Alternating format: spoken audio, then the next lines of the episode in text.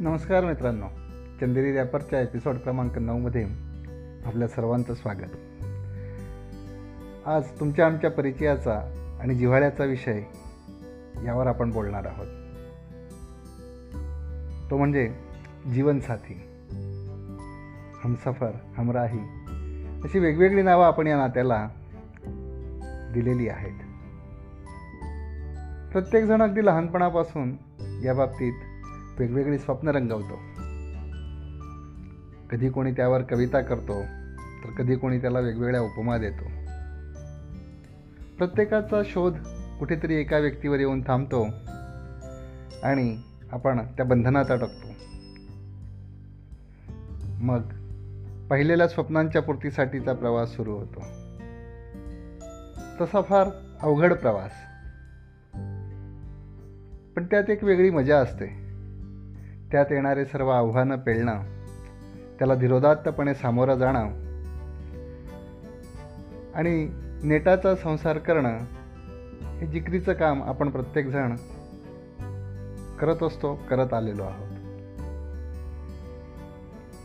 तर यात नेमकं काय नवीन असतं?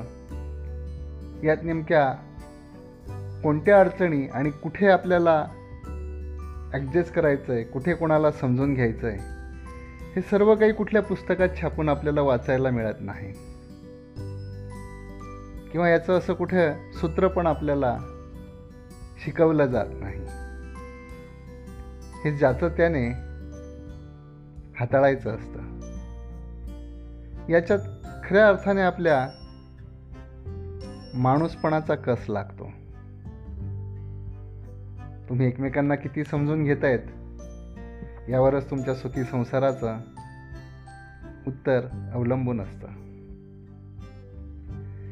या नात्याची साधी सोपी व्याख्या मला वाटतं ती अशी असेल ते म्हणजे जिथे एकात कमी आहे त्याची परिपूर्ती दुसरा करतो आणि ती कमी भरून काढतो यात खरं या नात्याचा आनंद लपलेला असतो.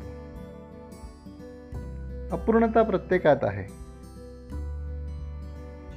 ती पूर्ण करण्याची क्षमता आपल्या जोडीदारात असणं किंबहुना त्याच्याकडून तसा प्रयत्न होणं हा सुखी संसाराच्या यशाचं गमक आहे. आणि हे ज्यांना जमलं त्यांचा संसार निश्चितच आनंदाचा होतो. अर्थात या वाटेत दुःखही आहेत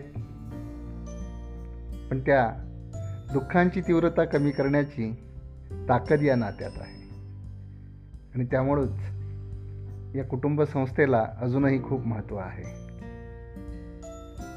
आपल्या समाजात तरी अजूनही टिकून आहे. आणि ते टिकवून ठेवण्यातच खऱ्या अर्थाने आपल्या देशाचं आपल्या राष्ट्राचं हित आहे. चला तर मग आपल्या जोडीदाराला आपल्या हमस हमसफरला आपल्या हमराहीला जपूया आणि कुटुंब संस्थेला बळकट करूया. धन्यवाद. thank you